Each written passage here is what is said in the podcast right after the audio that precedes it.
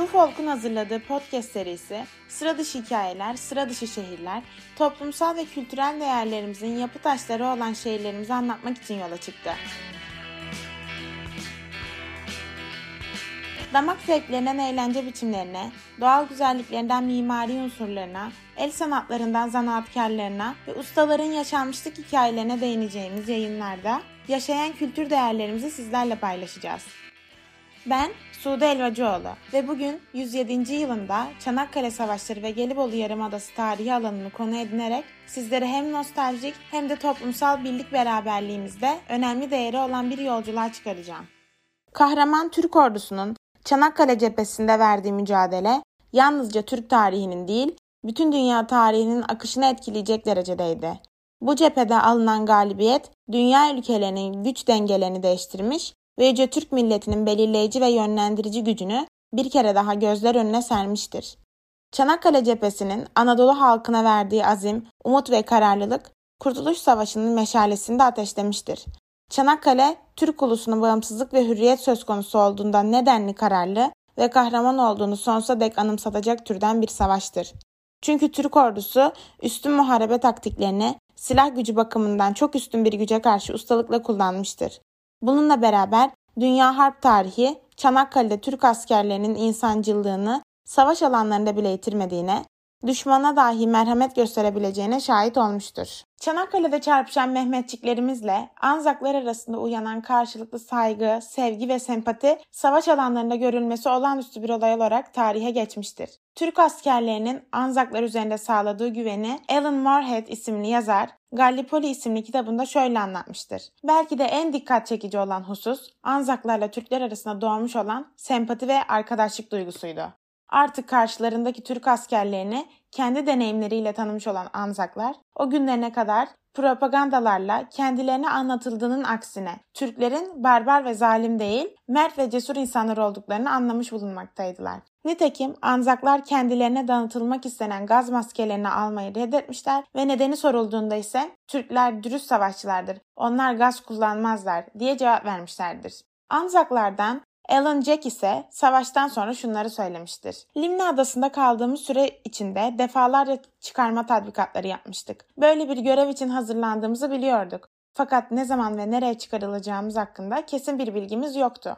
O sırada bize verilen bilgiler Türk askerlerinin barbar oldukları, esirlere çok fena muamele ettikleri yolundaydı. Gelibolu'ya çıkıp savaşa girdikten sonra Tanığı olduğumuz gerçeklerle bütün bunların ne kadar yalan olduğunu anlamakta gecikmedik. Çanakkale'de savaşmış olan bir başka Anzak Lord Casey ise Anzakların Türk milletini ve Mehmetçiğin barbarlıktan uzak insancıl karakterini savaş meydanında tanıdıklarını ve takdir ve hayranlıkla ülkelerine döndüklerini söylemiştir. 1934 yılında bizzat Atatürk tarafından kaleme alınıp dönemin İçişleri Bakanı Şükrü Kaya tarafından Çanakkale'de yabancı şehitlere hitaben okunan nutuk, Avustralya'da ve Yeni Zelanda'da şehit yakınlarının hislerine tercüman olmuştur.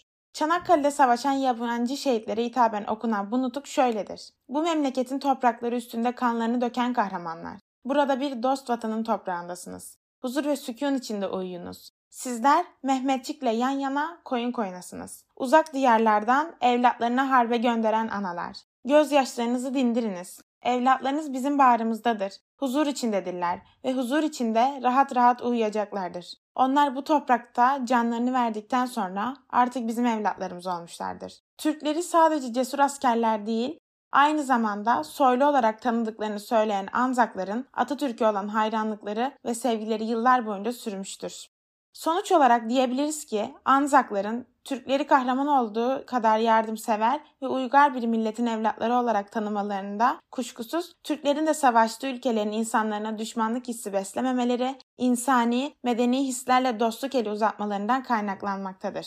Kahraman Mehmetçiklerimizin Çanakkale Savaşı gazilerimizin anılarından bir derlemeyi de sizlerle paylaşmak istedik. Ezini ilçesine bağlı Geyikli beldesinden Halil Helvacı diyor ki, 27. alayda Arıburnu cephesinde 9 ay çarpıştım. Bir defasında 3 gün hiç durmadan süngü harbi yaptık. Koskoca alaydan 7 kişi kalmıştı. Sonra bize 10 er daha verdiler. Beni de çavuş yaptılar. Bir gün düşmana Arıburnu'ndaki mevziden ateş ediyoruz. Tetiği çekiyorum, tüfek patlamıyor. Yanımdaki arkadaşa tüfek bozuldu galiba dedim. Arkadaş kontrol ettikten sonra yüzüme acı acı baktı. ve dedi ki senin tüfekte bir şey yok. Tetiği çeken parmağın kopmuş. Arkadaşımın cevabından sonra parmağımın acısını o an duydum. Çan ilçesi Halila köyünden Mustafa Aksay da şöyle diyor. Seddül Bahir'de başımızdaki komutan Yüzbaşı Şerafettin Bey besmele çekip hadi aslanlarım Ananız sizi bu günler için doğurdu. Ben sizin önünüzden, siz arkamdan gelin. Sakın korkup geri çekileyim demeyin. Düşmana aman vermeyelim, dedi. Bayram için Aşağı Şevik köyünden Mustafa Kanar şöyle söylüyor. Koca derede ve Arıburnu'nda sırtlarında düşmanla göğüs göğüse çarpıştık. Sabahlara kadar ateş kesilmezdi. İstihkamların arası insan cesediyle doluydu. Arpa demeti gibi yayılıp kalıyorlardı. Ne kadar düşmanı öldürdüğümüzü hatırlamıyorum. O soruyu tüfeklere sormalı. Biga ilçesine bağlı Karabiga beldesinden Recep Tural, Çanakkale cephesinde 27. alay 2. taburda görevliydim. Mustafa Kemal bizim hemen solumuzda Conk Bayırı'nda karargahını kurmuştu.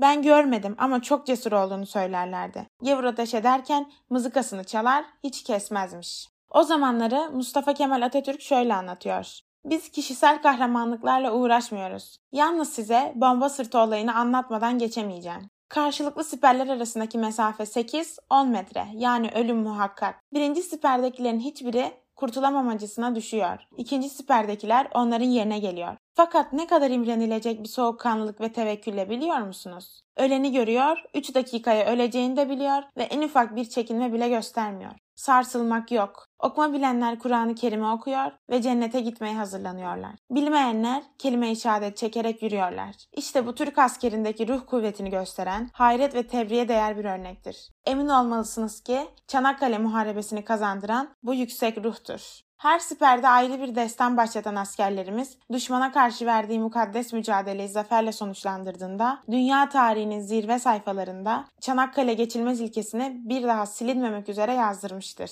Günümüzde ise savaşın önemli izlerini taşıyan, uluslararası ve ulusal ölçekte önemli bir değer teşkil eden Çanakkale Savaşları Gelibolu tarihi alanı kurulmasının genel gerekçesinde Çanakkale Savaşları insanlık tarihinde bir dönüm noktasının yaşandığı, güç dengelerinin değiştiği, olayların akışı üzerinde Türk milletinin belirleyici bir rol oynadığı, milletimizin kahramanlık ve fedakarlığının doruk noktasına ulaştığı bir mücadele olduğu belirtilerek Çanakkale Zaferi Mehmet Akif Ersoy'un ifadesiyle ancak Bedrin aslanlarının geçebileceği bir şan ve şerefe sahip olan ve Mustafa Kemal Atatürk'ün savaşmayı değil, ölmeyi emrettiği, vatanın dört bir yanından ve bugün birçok farklı devletin toprakları içinde kalmış olan yerlerden savaşmaya gelen Mehmetçiklerin en büyük destanlarından biridir denilmektedir. Önceden anlatmış olduğumuz tüm anılara ithafen farklı ülkelerden binlerce insanın şehit düşmesi, her noktasına farklı bir savaş hikayesinin yer alması, ulusal savaşımızda çok önemli bir dönüm noktasını temsil etmesi ve ulusal birlik bilincine dair politik bir karakteri olması sebebiyle tarihsel süreçte eşi olmayan bir değerler bütününü temsil eden bu barış mekanı ve tarihsel, kültürel ve kendine has doğal peyzajı kaynaklı olarak da miras alanı olma özelliği taşımaktadır. Çanakkale Savaşları Gelibolu tarihi alanı Gelibolu Yarımadası'nda Eceabat ilçe sınırları içerisinde Çanakkale Boğazı ile Saros Körfezi arasında uzanmakta olup Gelibolu ve Eceabat ilçelerinden oluşmaktadır. Alanda bulunan 138 sivil mimarlık örneği, 49 anıtsal yapı, 50 Türk şehitliği, 29 Türk anıt ve kitabesi, 34 yabancı mezarlık ve anıt ile kaleler, tabyalar gibi tarihi yapılar inanç turizmi açısından büyük bir potansiyel oluşturmaktadır. Alanda batık gemiler, toplar, siperler, kaleler, burçlar ve savaşla ilgili yüzlerce kalıntıdan başka doğal sit alanları içerisinde ise 15. yüzyıl askeri mimarisinin örneklerini içeren kültürel miras koleksiyonu bulunmaktadır. Söz konusu alan dünya genelinde korunabilmiş nadir savaş alanlarından biri olarak ön plana çıkmaktadır. Adım atılan her noktada 1915 muharebelerinin izlerini görebilmek mümkündür. Kabristanları, siperler, askeri yol güzergahları, kaleler, tabyalar, anıtlar hepsi hissedilir bir şekilde savaşın izlerini yansıtmaktadır. Millet olarak verilen mücadele sonucunda zaferin kazanıldığı bu topraklarda her yıl yapılan törenlerle 1915'te temeli atılan haklı gururumuz devam ettirilmektedir. Savaşan tarafların yıllardır anma günlerinde bir araya gelerek dünya barışına işaret etmeleri dünyaya örnek olacak mahiyettedir. Vatan uğruna canını feda eden tüm şehitlerimizi, savaşın her anında ölümle burun buruna gelen gazilerimizi ve Mustafa Kemal Atatürk'ü Çanakkale Zaferi'nin 107. yılında saygıyla ve minnetle anıyoruz.